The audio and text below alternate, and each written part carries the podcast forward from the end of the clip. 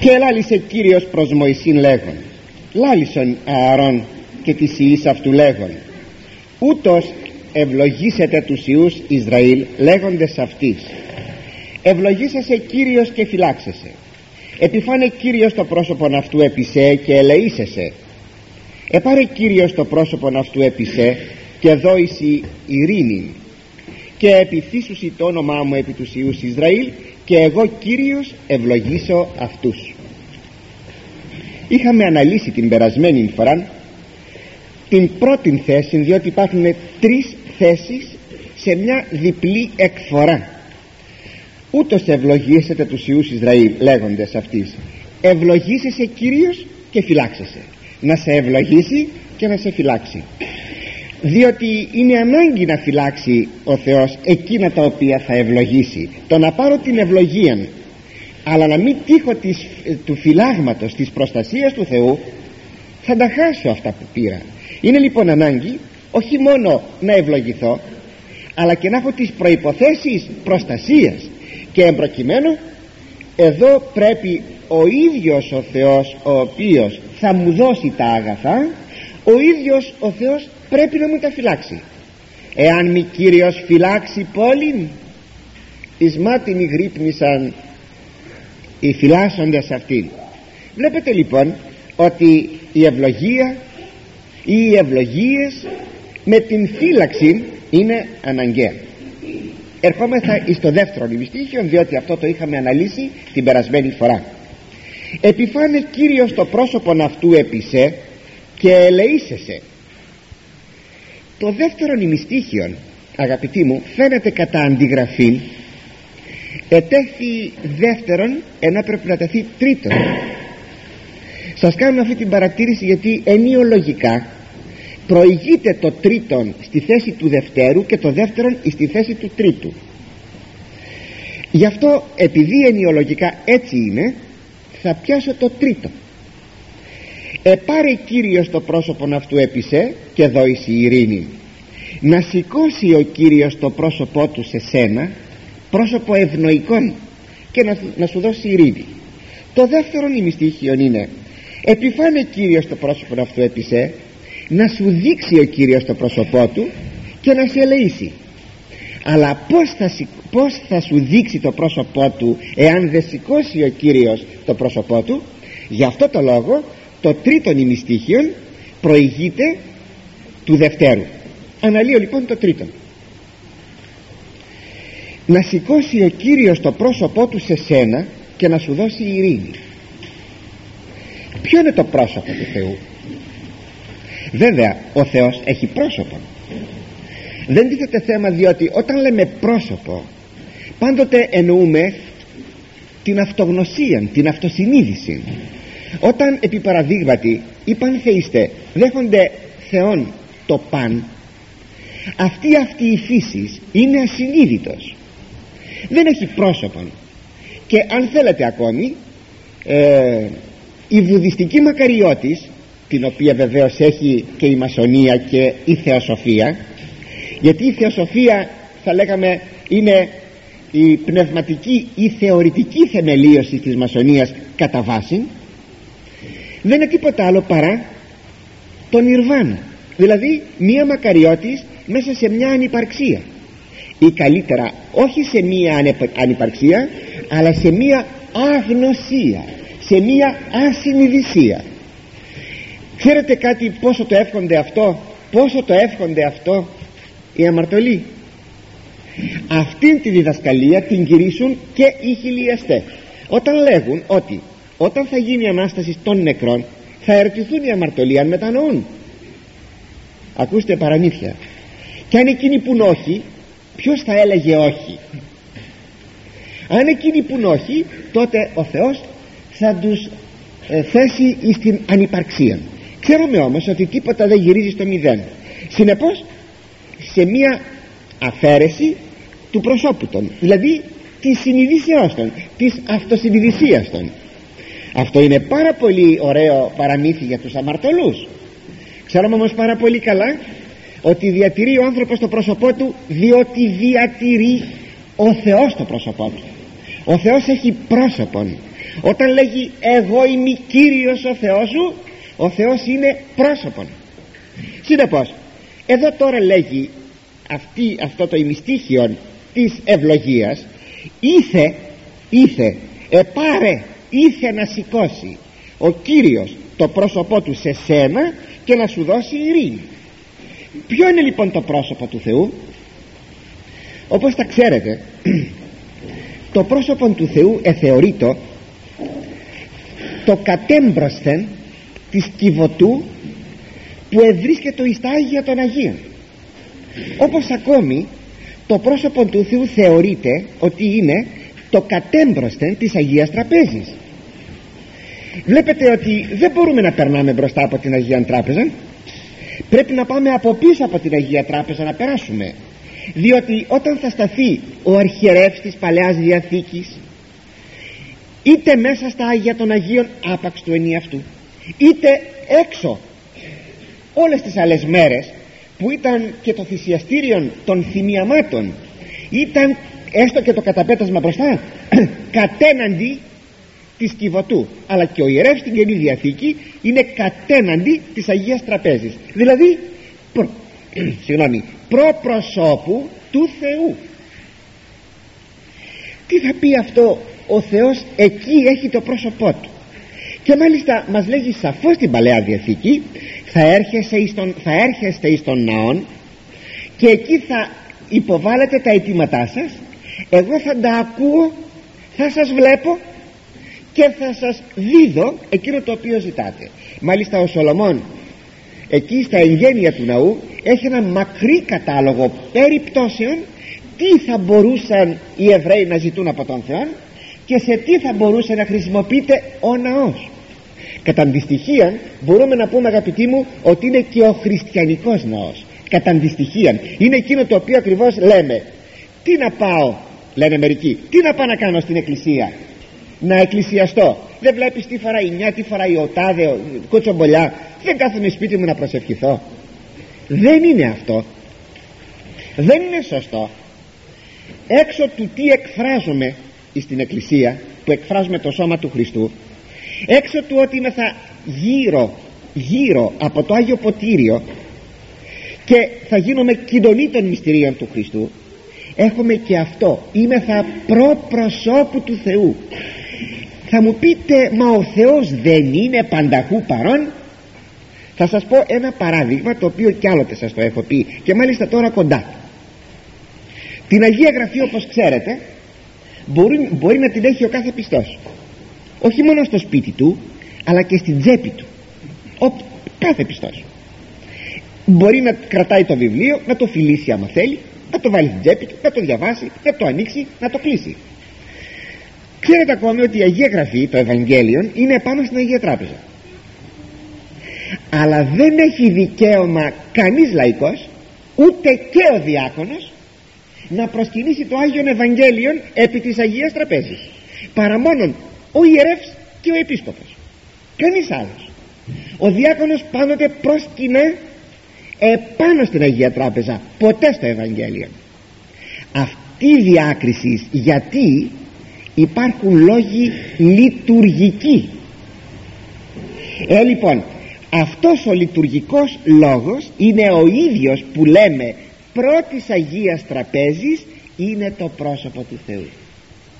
Διότι εκεί θα προσφερθεί η θυσία και θα γίνουν ευ, ευπρόσδεκτα τα αιτήματά μας ευπρόσδεκτα. Είναι πάρα πολύ μεγάλο. Είναι και πάρα πολύ σπουδαίο αυτό. Γι' αυτό αγαπητοί μου να το ξέρουμε πρέπει πάντοτε να ζητούμε να βρεθούμε προπροσώπου του Θεού. Αλλά έχω να πω και άλλα πράγματα.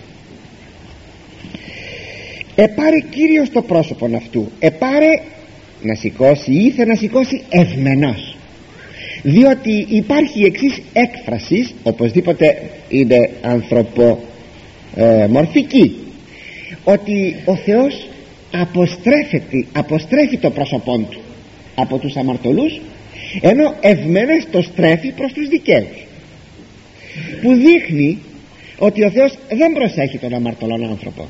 Έκφρασης. Γιατί αγαπητοί μου τα μάτια του Θεού μυριοπλάσια σε φωτεινότητα όπως λέει η Σοφία Σολομώντος του ηλίου. Βλέπουν και τον ευσεβή βλέπουν και τον ασεβή τα μάτια του Θεού είναι καρφωμένα σε ολόκληρη τη δημιουργία του. Ούτε κοιτάζει ούτε δεν κοιτάζει. Ούτε κάνει έτσι ούτε κάνει έτσι. Ο Θεός έχει καρφωμένα τα μάτια του επάνω σε ολόκληρη τη δημιουργία. Τα πάνθωρα. Όλα τα βλέπει. Όλα τα βλέπει ο Θεός αλλά αυτό που σημαίνει να σηκώσει το πρόσωπό του σημαίνει να σηκώσει μετευνίας το πρόσωπό του. Και κάτι ακόμα όπως τα γνωρίζετε το πρόσωπο του Θεού ορώμενον στην Παλαιά Διαθήκη προεμήνυε των θάνατων του κτίσματος.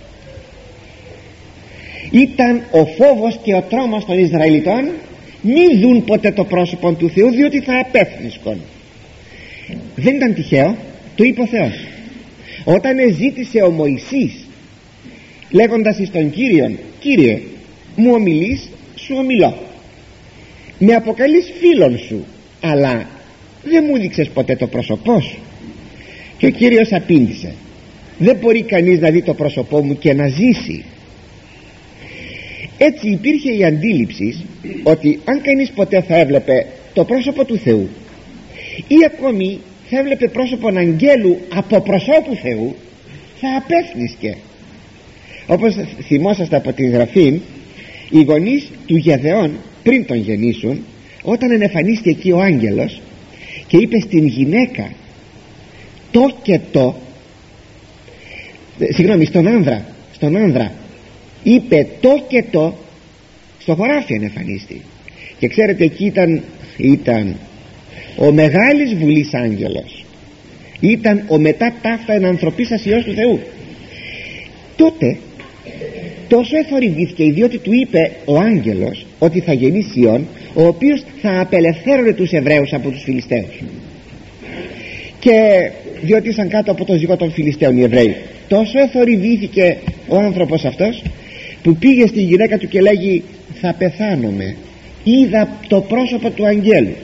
Και του λέει η γυναίκα του γιατί θα πεθάνουμε σου και ένα μήνυμα ο άγγελος. Όχι δεν θα πεθάνουμε υπήρχε λοιπόν αυτή η αντίληψη ότι έβλεπες πρόσωπον Θεού ή πρόσωπον αγγέλου από προσώπου Θεού σας είπα θα απέθυνες κατά τον λόγο του ιδίου του Θεού. Ε λοιπόν αγαπητοί μου εδώ είναι το θαυμαστό ήλθεν ο Θεός και έγινε άνθρωπος για να δούμε το πρόσωπό του.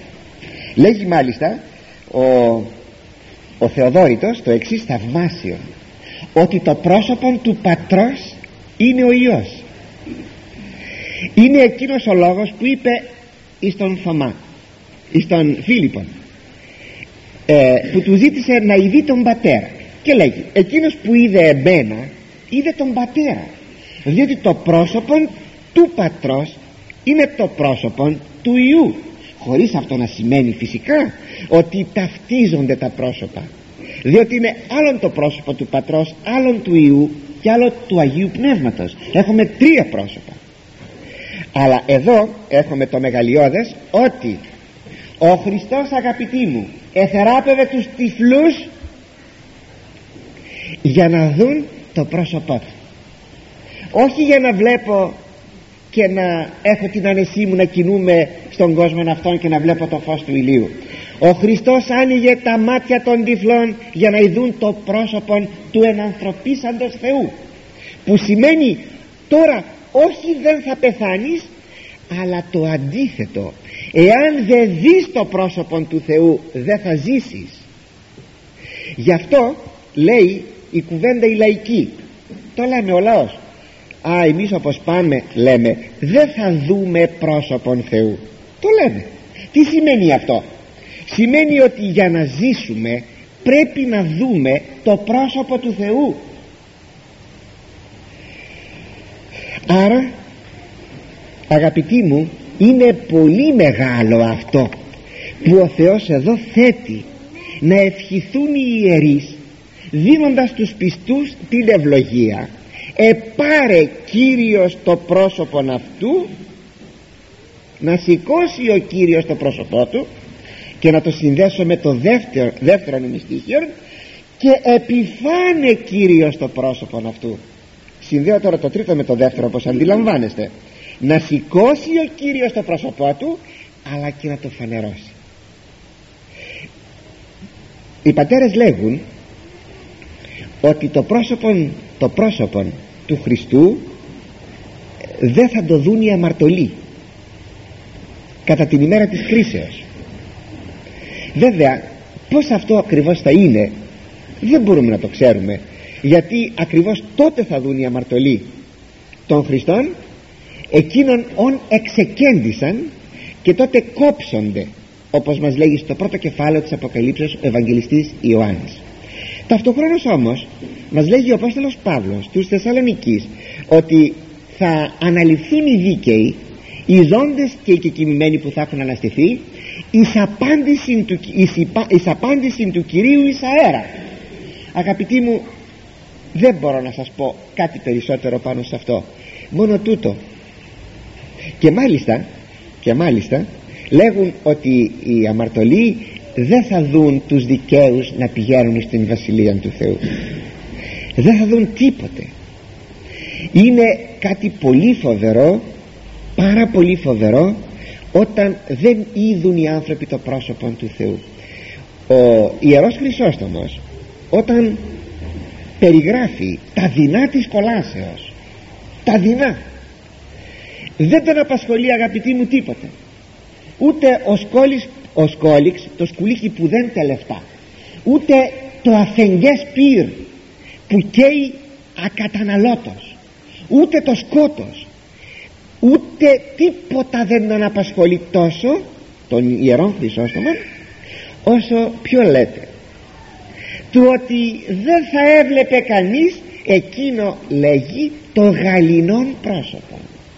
Το πρόσωπο του Χριστού. Θεωρεί ο Ιερός Χρυσόστομος τη φοβεροτέρα κόλαση του ότι δεν θα δεις το πρόσωπο του Χριστού. Σας κάνει εντύπωση θα σας πω αγαπητοί μου ένα μικρό ανθρώπινο παράδειγμα. Σκιώδες, μικρό. Αλλά παρά τα αυτά είναι χαρακτηριστικό. Υπάρχει κανένα πρόσωπο που το αγαπάτε πάρα πολύ; Πάρα πολύ. Να είστε ερωτευμένοι με το πρόσωπο αυτό. Δηλαδή επί παραδείγματι ένας νέος είναι ερωτευμένος με μία νέα. Να πάρω αυτό το, το χοντρικό παράδειγμα εάν θα λέγατε εις αυτόν τον νέον θα σου κάνω μια τιμωρία. Δεν θα δεις ποτέ το πρόσωπο που αγαπάς. Πέστε μου υπάρχει πιο βασανιστική τιμωρία από αυτήν; Με μια διαφορά όμως αγαπητοί μου. Εφόσον αγαπάμε θα λέγαμε «Ω ιερέ, ιερέ Χρυσόστομε το λες αυτό γιατί αγάπησες το πρόσωπο του Χριστού. Αλικολασμένοι αγάπησαν το πρόσωπο του Χριστού δεν το αγάπησαν. Ε τότε αλίμονό τους. Θα μείνουν με τα λοιπά της κολάσεως. Αλλά για τον Ιερόν Χρυσόστομο είναι αυτό. Η απώλεια της θέας του γαλινοτάτου προσώπου του Χριστού.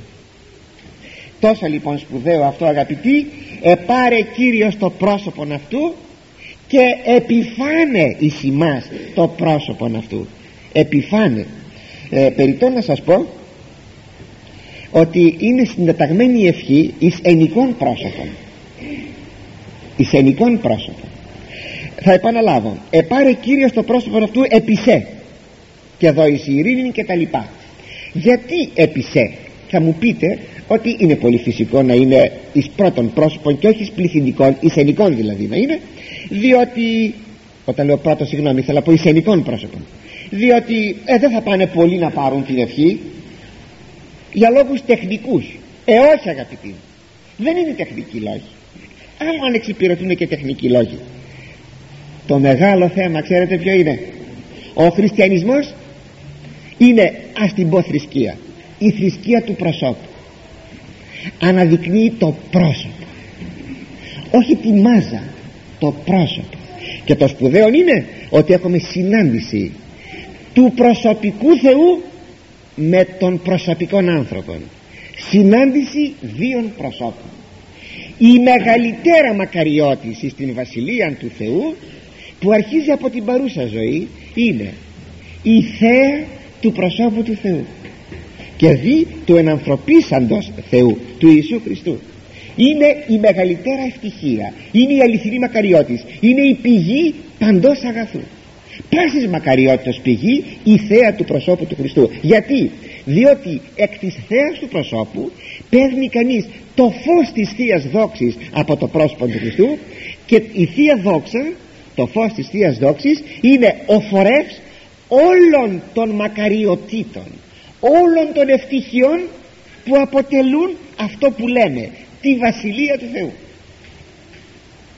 Βλέπετε πόσο σπουδαία λοιπόν είναι αυτή η ευλογία να γιατί ο Θεός λέγει θα ευλογείτε το λαό μου θα τον ευλογείτε. Επιμένει ο Θεός. Γιατί; Γιατί εκεί πρέπει να φτάσουμε αγαπητοί μου να δούμε το πρόσωπο του Θεού. Είναι ο τελευταίος σκοπός το τέρμα του σκοπού της υπάρξεώς μας. Γι' αυτό υπάρχουμε. Γι' αυτό ζούμε δεν ζούμε για να παντρευτούμε να κάνουμε παιδιά να κάνουμε σπίτια να πλουτίσουμε και μετά να πεθάνουμε. Ζούμε για να δούμε το πρόσωπο του Θεού. Τι μεγαλειώδες αυτό. Εις τους αιώνας των αιώνων. Αλλά ας δούμε όμως για να μην πολύ πράγμονο ας δούμε αγαπητοί μου και το, τους, τους καρπούς αυτού του επάρε και επιφάνε. Ήθελε να σηκώσει και ήθελε να δείξει και να παρουσιάσει το πρόσωπό του ο Θεός σε σένα. Τι είναι αυτά; Το ελεήσεσαι και δόηση ειρήνη. Τι να πω για το ελεήσεσαι; Τι να πω; Ξέρετε τι λέγουν οι πατέρες; Λέγουν ότι το ελεήσε συμπεριλαμβάνει πάνω ό,τι είναι δυνατόν να, να, να εννοηθεί από τον άνθρωπο γι' αυτό ε, η προσευχή Κύριε λέησόν με αν το θέλετε Κύριε Ιησού Χριστέ λέησόν με το ελέησόν με περιέχει μέσα και τα αιτήματα και τις ευχαριστίες και τις δοξολογίες. Τα περιέχει όλα μέσα. Και το σπουδαίο ξέρετε ποιο είναι. Ότι επειδή πολλές φορές δεν ξέρουμε τι να ζητήσουμε λέει κανείς μου λείπει αυτό το παθαίνω εγώ αυτό. Και μάλιστα αν το θέλετε σήμερα το έπαθα. Δεν έπρεπε δεν ήξερα αν έπρεπε να ζητήσω κάτι ή όχι. Βέβαια έχω σαφή πληροφορία από την Αγία Γραφή ότι αυτό δεν πρέπει να το ζητήσω. Παρά τα αυτά όμως έλεγα μήπως θα ήθελε ο Θεός με περιμένει να το ζητήσω. Βλέπετε δεν ξέρουμε πάντα τι να ζητήσουμε γιατί δεν ξέρουμε καλά τη γραφή. Δεν ξέρουμε. Λοιπόν για να γλιτώσουμε αφήνουμε στα χέρια του Θεού να διαλέξει εκείνος θα μου πείτε μπορεί να μας δώσει ο Θεός κάτι κακό ή κάτι το οποίο να αποβεί σε κακό; Ναι ναι ναι ναι. Ζητάς να πετύχεις το πανεπιστήμιο και να βγεις επιστήμον μηχανικός έξω εγώ στο πολυτεχνείο. Να λες ή πολυτεχνείο ή τίποτα. Και κατόπιν βγαίνεις έξω σε αφήνει ο Θεός. Παίρνεις το πτυχίο σου. Φτιάχνει μια πολυκατοικία γκρεμίζει αυτή και, και πας στη φυλακή.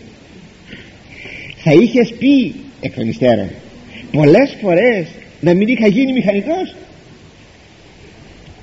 Επιτρέπει ο Θεός όταν επίμονα ζητάμε. Δηλαδή το αφήνει. Πάρτο θέλεις πάρτο. Όταν όμως αγαπάς τον Θεό δεν στο δίδει ο Θεός. Έστω και αν το ζητάς επίμονα. Τότε αγαπητοί μου αφήνουμε στα χέρια του Θεού να διαλέγει εκείνος. Πως το αφήνουμε με μία λεξούλα. Ελέησόν με. Όταν πεις ελέησόν με δώσ' μου το ελαιό σου. Ο Θεός ξέρει τα παρακάτω. Έτσι γιατί είναι πολύ πράγμονο; Γιατί να σκοτίζουμε; Γιατί να λέγω αν πρέπει δεν πρέπει να το ζητήσω. Ελέησόν με Κύριε και τέλος. Αυτό είναι όλο. Και δώσει ειρήνη και να σου δώσει ειρήνη. Ο Ισαΐας ο προφήτης τελειώνει την οδή του την περίφημη και προφητικοτάτη εκείνη οδή του ως εξής. Κύριε δώσ' μας την ειρήνη. Πάντα γάρα πέδοκα σημείν γιατί όλα τα άλλα μας τα έχεις δώσει.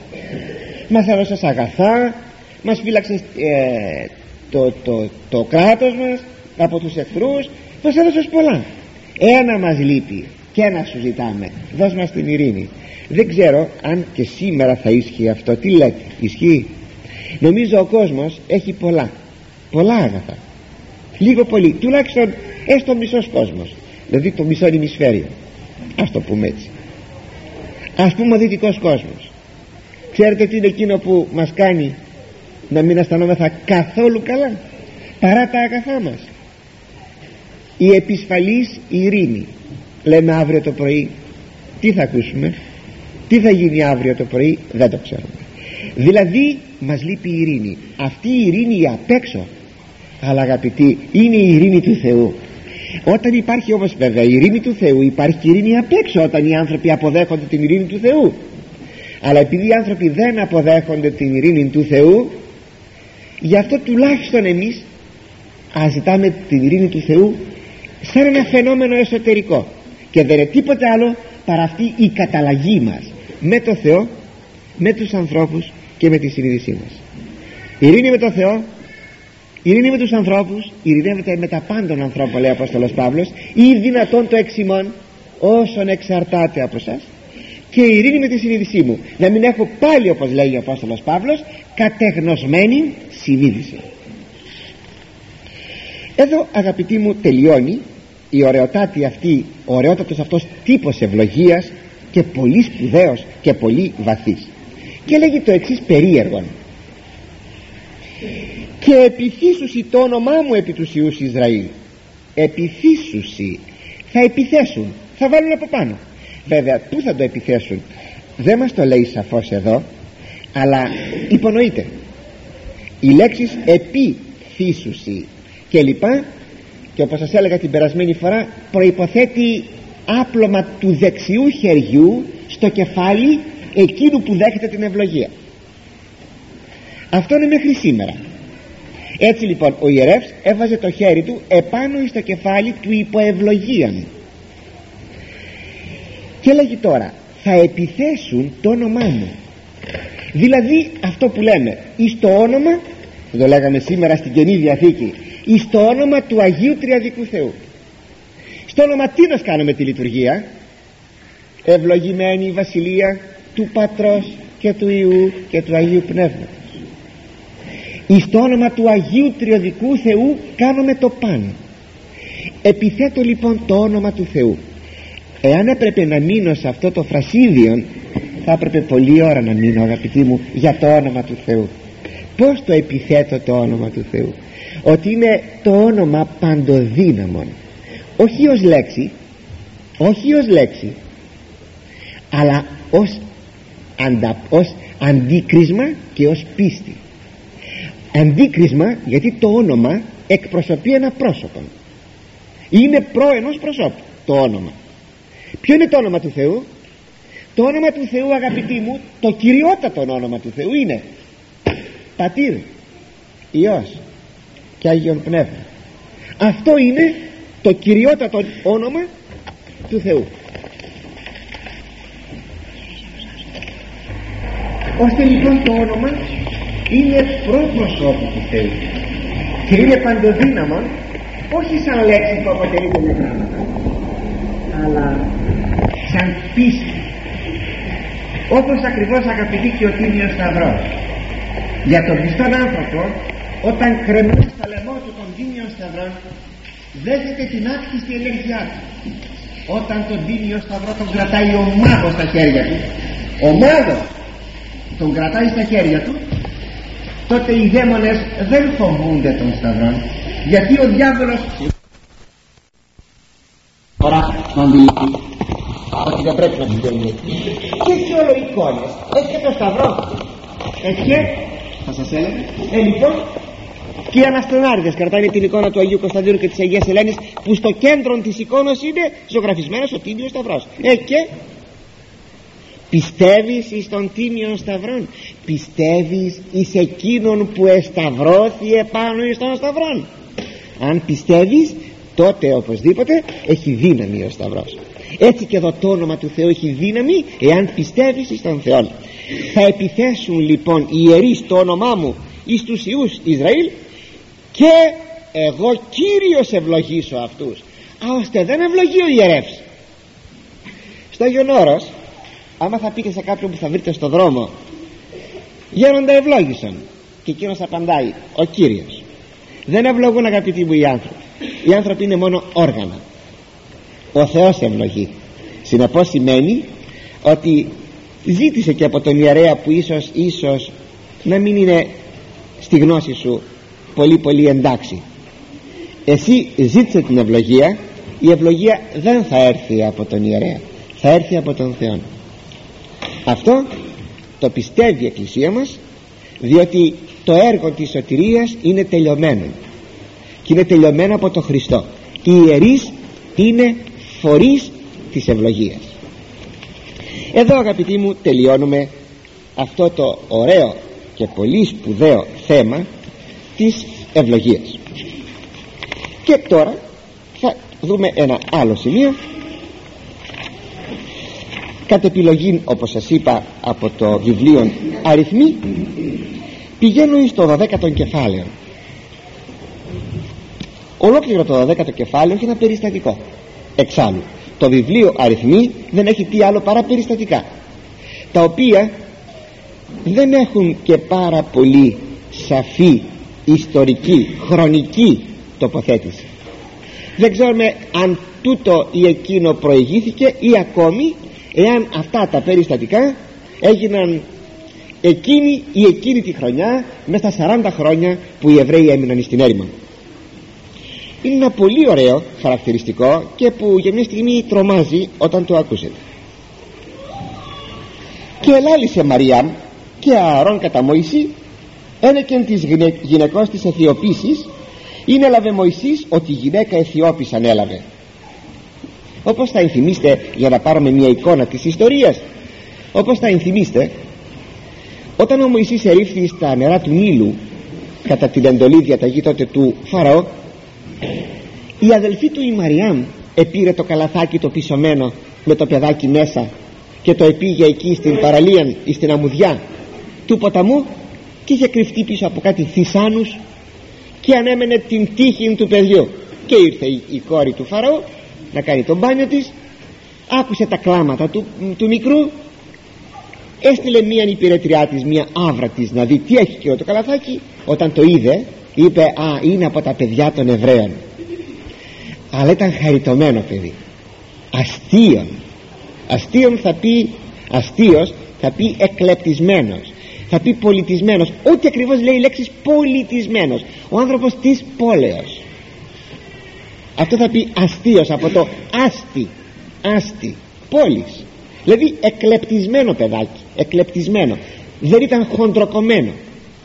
Του ηγάπησε τους άρεσε και το κράτησε. Εκεί βγαίνει η μικρή η αδελφή του η Μαρία και λέγει στην Βασιλοπούλα θέλεις να σου βρω καμιά νταντά καμιά τροφόν; Και πήγε η μητέρα του Μωυσέως και το εθήλασε στο παιδάκι και μετά η μητέρα είπε στον Μωυσή ξέρεις δεν είναι η μάνα σου η κόρη του Φαραώ είμαι εγώ η μάνα σου και τα λοιπά και τα λοιπά. Η Μαριάμ λοιπόν αγαπητοί μου ήταν μεγαλύτερη. Αν ο Μωυσής ήταν τότε μερικών μηνών παιδάκι δεν μπορούσαν να κρατήσουν πολύ στο σπίτι δεν μπορούσαν εφοβούνται να μην προδοθούν. Η Μαριάμ πρέπει να ήταν κάπου 15 χρονών κοπέλα κάπου εκεί. Συνεπώς απήχε αρκετά στην ηλικία η Μαριάμ από τον Μωυσή αλλά και ο Άρων ήταν μεγαλύτερος από τον Μωυσή. Ο Μωυσής εις ηλικία 40 ετών όταν εφώνευσε εκείνον τον Αιγύπτιον από τον ιερό του ζήλο υπέρ των Εβραίων αναγκάστηκε να φύγει εις τη γη Μαδιάμ. Εκεί βρήκε έναν ιερέα ονόματι Ιωθόρ ο οποίος είχε κάποιες κόρες. Και, μη, και φιλοξενήθηκε από τον Ιωθόρ και μια του κόρη τη Σεπφόρα την παντρεύτηκε.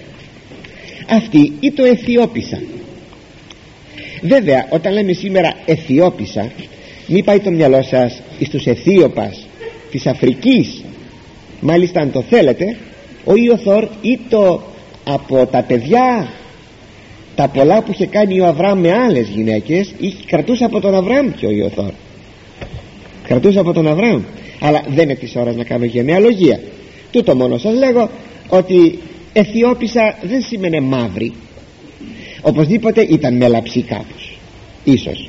Όχι μαύρη με την έννοια όπως είναι σήμερα οι Αβυσσινέζοι γιατί αυτούς λένε Αιθίωπες.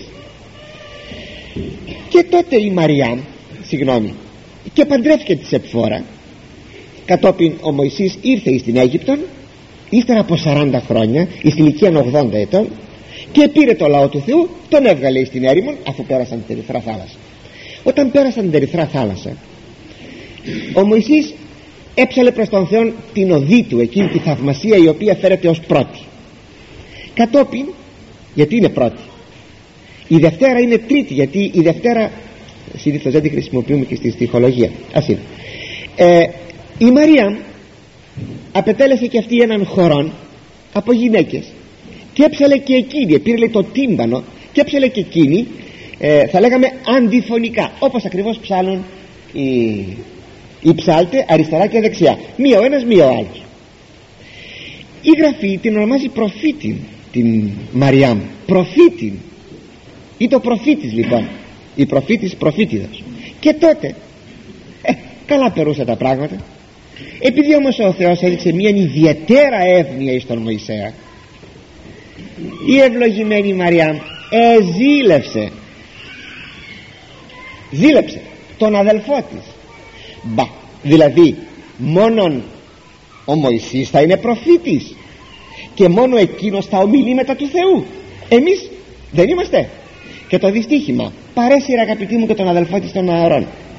Και ελάλησε Μαριάμ και Ααρών κατά Μωυσή. Σημαίνει εξάλλου και τη λέξη παρακάτω το κατελάλησε δηλαδή άρχισαν να κοτσομπολεύουν.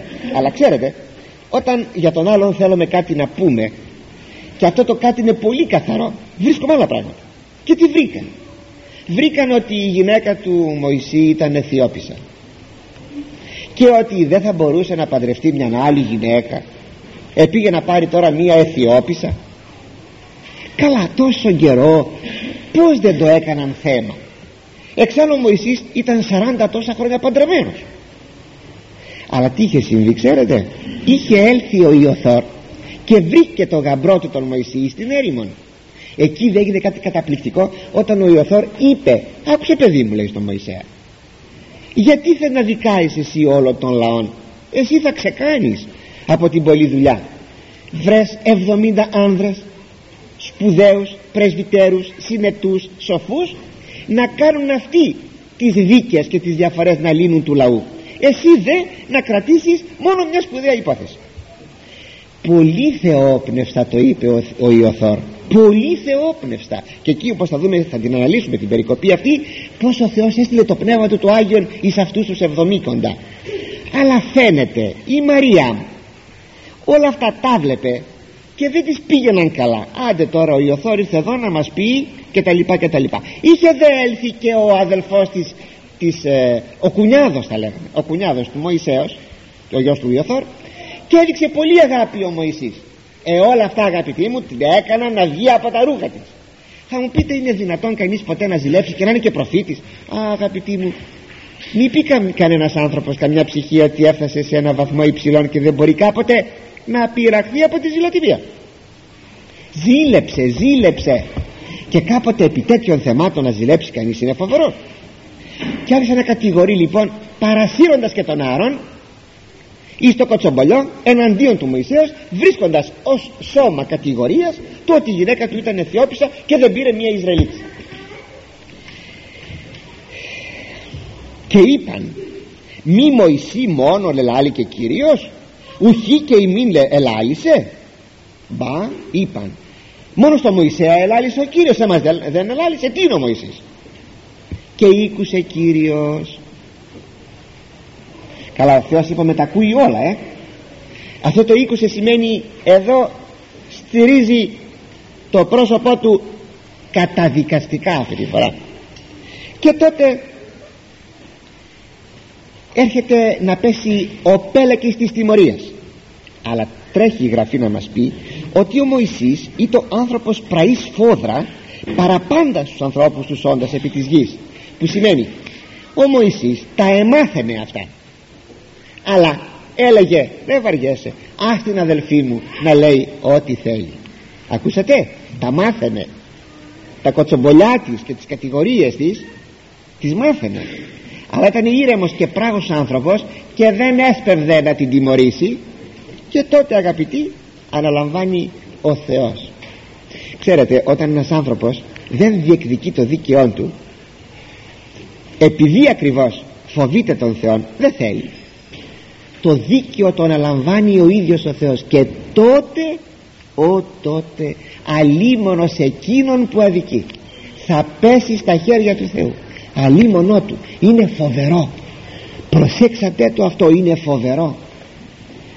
Και ευθύς αγαπητοί μου παραχρήμα είπε ο Κύριος στο Μωυσή τον Ααρών και την Μαριάμ ελάτε και τα τρία αδέλφια εδώ μπροστά εις την θύρα της σκηνής του μαρτυρίου. Ήρθαν και τα τρία αδέλφια και στάθηκαν μπροστά. Και κατόπιν λέγει ο Θεός ο οποίος ενεφανίστη εν στήλων εφέλης και οικούε το φωνή.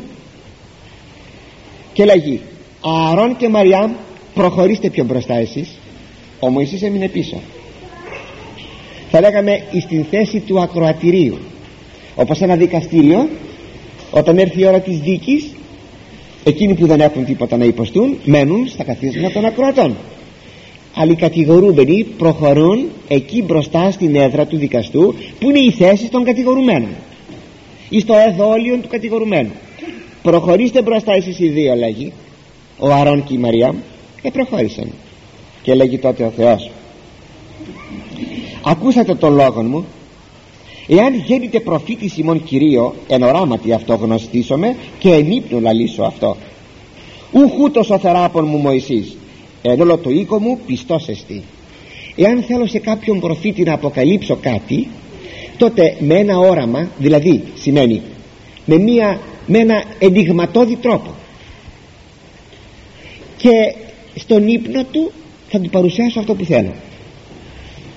Στον Μωυσή επειδή είναι ο μοναδικά πιστός όλο το λαό μου θέλω να εμφανίζομαι απευθείας. Να ομιλώ κατευθείαν. Ούτε με αλληγορία ούτε με μυστηριώδες και ενηγματώδες τίποτε. Κατευθείαν. Ένα και ένα κάνει δύο. Ό,τι λέω αυτό είναι.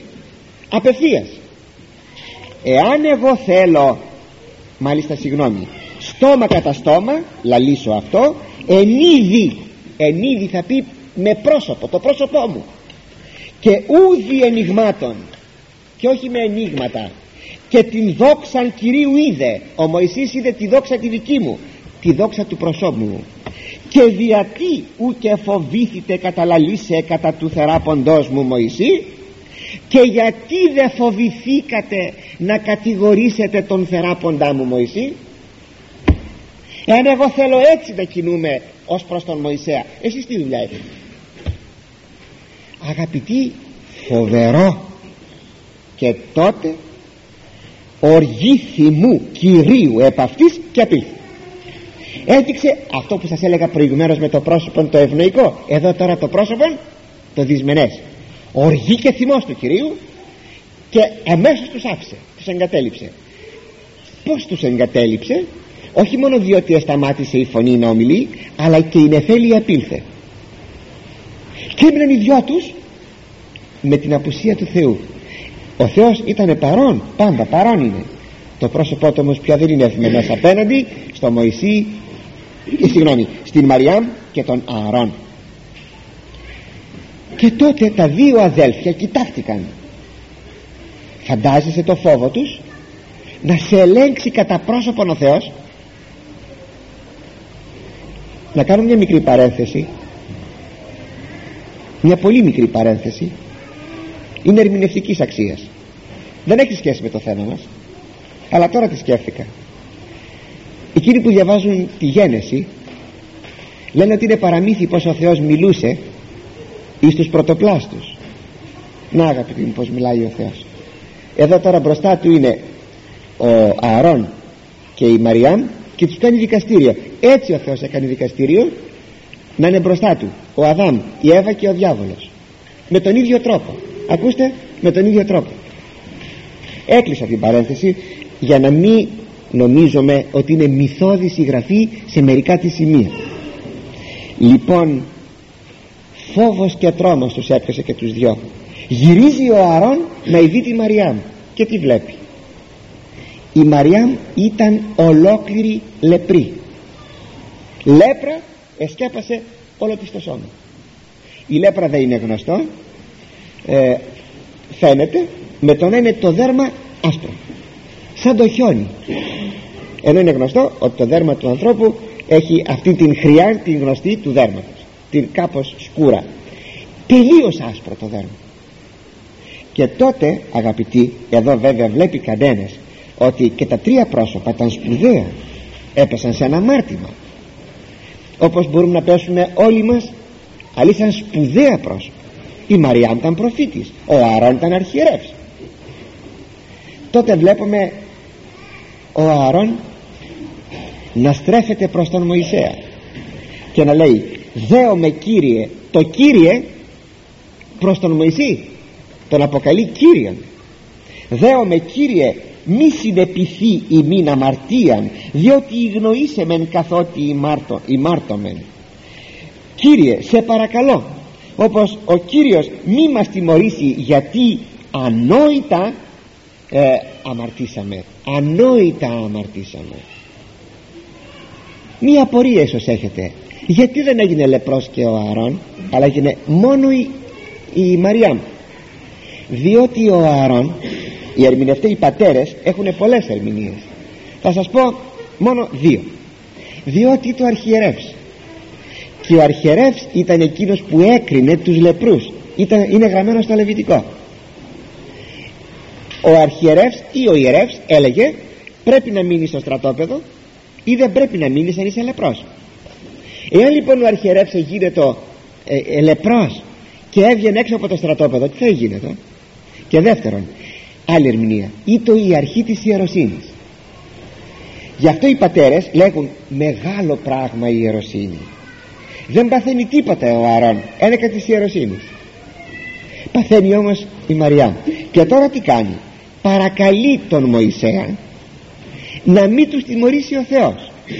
Α, ώστε λοιπόν ο Μωυσής είναι μεσάζων; Ε ναι είναι οι μεσάζοντες Άγιοι.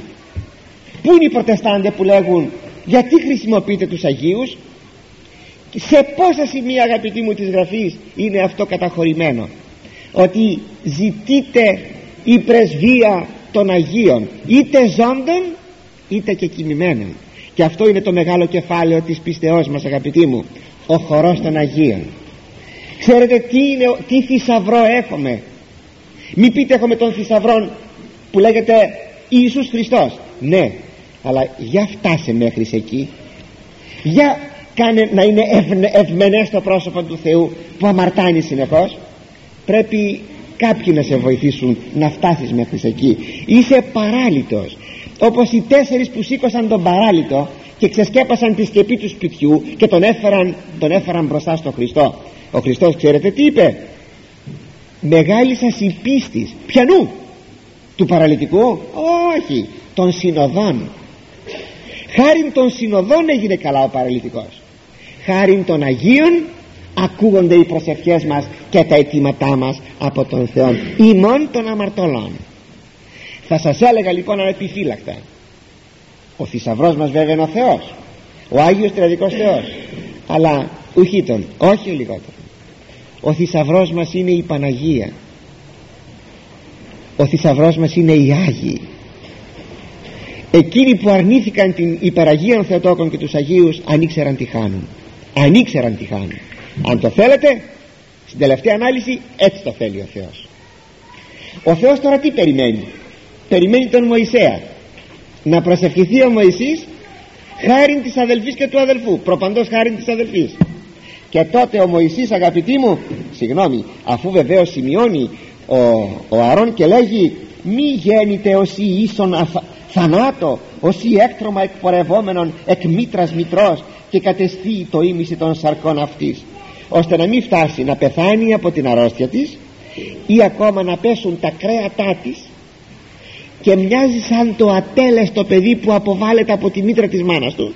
Το ατέλεστο παιδί. Εκείνο μάλιστα που δεν ολοκληρώθηκε ή που πέθανε στην κοιλιά, στη μήτρα της μάνας του και που τώρα είναι και σαπισμένο.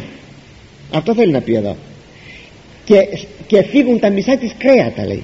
Σαπίσει. Έχουν αδέλφια. Ε, έχουν αγάπη τα αδέλφια ε.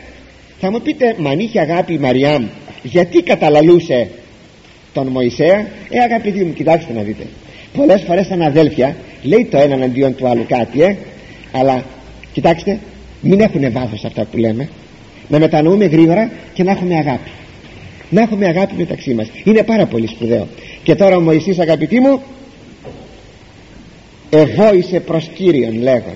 Αμέσως εκεί επιτόπου ο Θεός δεομέσου ίασε αυτή σε παρακαλώ ο Θεέ μου κάνε την καλά ίασε αυτήν κάνε την καλά ο Αρών είναι αρχιερεύς αλλά ο αρχιερεύς δεν κάνει προσευχή στο Θεό πηγαίνει στο Μωυσέα γιατί είναι υπόδικος και χρησιμοποιεί τον Άγιον τον Μωυσέα τον πραεί παραπάντα στους ανθρώπους επί της γης.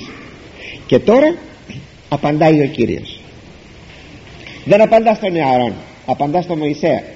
Και είπε Κύριος προς Μωυσήν ή ο πατήρ αυτής παρακαλώ προσέξτε αυτό πτίον ενέπτυσεν εις το πρόσωπον αυτής ουκ εντραπήσετε επτά ημέρας. Αφοριστεί το επτά ημέρας έξω της παρεμβολής και μετά ταύτα εισελεύσετε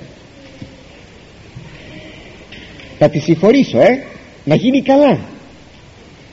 Εάν την έφτιανε ο πατέρας της στο πρόσωπο πως θα την έφτιανε; Είναι αυτό που καμιά φορά κάνουμε κάτι στον πατέρα μας και μας λέει ο πατέρας μας φτούσου να χαθείς ακούστε φτούσου να χαθείς και προσέξτε όχι σαν σχήμα αλλά και σαν φτήμα και το φτήμα πέσει απάνω στο πρόσωπο του παιδιού.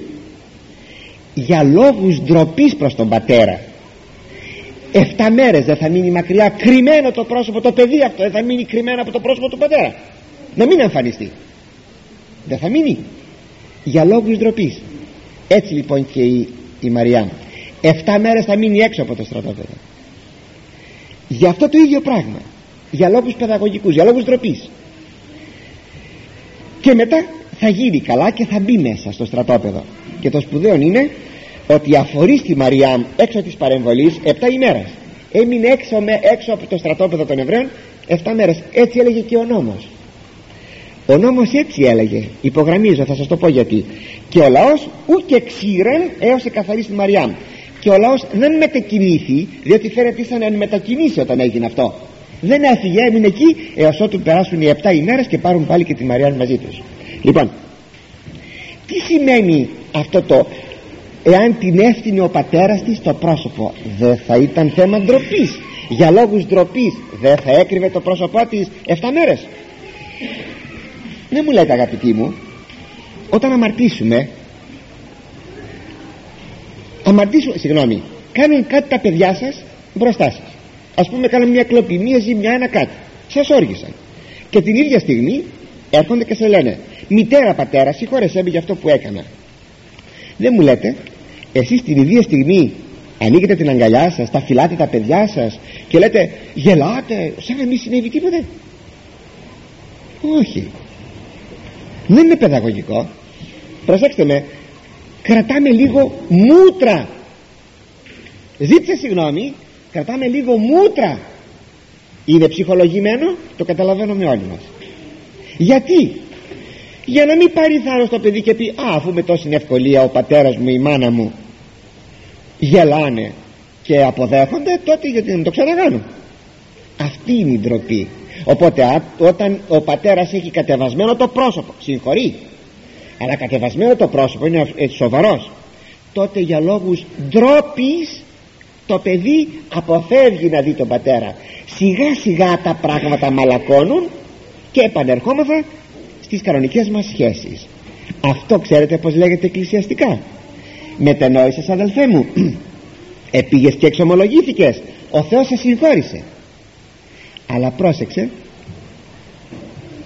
Σου βάζει ο ιερεύς κάποιο κανόνα. Και σου λέει κοίταξε δεν θα κοινωνήσεις αλλά θα μείνεις τόσο καιρό χωρίς να κοινωνήσεις είναι αυτό εδώ. Έκανες αυτές τις βαριές αμαρτίες.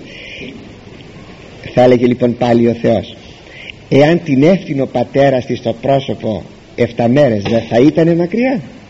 Με άλλα λόγια ό,τι έκανες έκανες. Αλλά τώρα όμως πρέπει να μείνεις λίγο μακριά από το Άγιο Ποτήριο για λόγους παιδαγωγικούς για λόγους ντροπής, για λόγους συναισθήσεως. Εκείνο που μερικοί το έχουν ευτυχώς και λέγουν μα πως θα κοινωνήσω πως θα κοινωνήσω ναι με συγχώρεσε ο Χριστός αλλά είμαι ένας παλιάνθρωπος αυτή είναι η συνέστηση. Και αυτό έχει παιδαγωγικό χαρακτήρα. Είναι οι κανόνες της εκκλησίας, εκκλησίας που μπαίνουν και σου λέγουν δεν θα κοινωνήσεις βλέπετε λοιπόν ότι η εκκλησία μας ό,τι θες, ε, θεσμοθετεί ό,τι κάνει δεν είναι έξω από τη γραφή. Πού είναι εκείνοι που λέγουν ότι φλιαρούν αγαπητοί μου η εκκλησία μας είναι στηριγμένη πάνω στην γραφή και η παράδοσή της δεν είναι παρά αυτός ο λόγος του Θεού μέσα στους αιώνες ο Θεός θα σας ευλογεί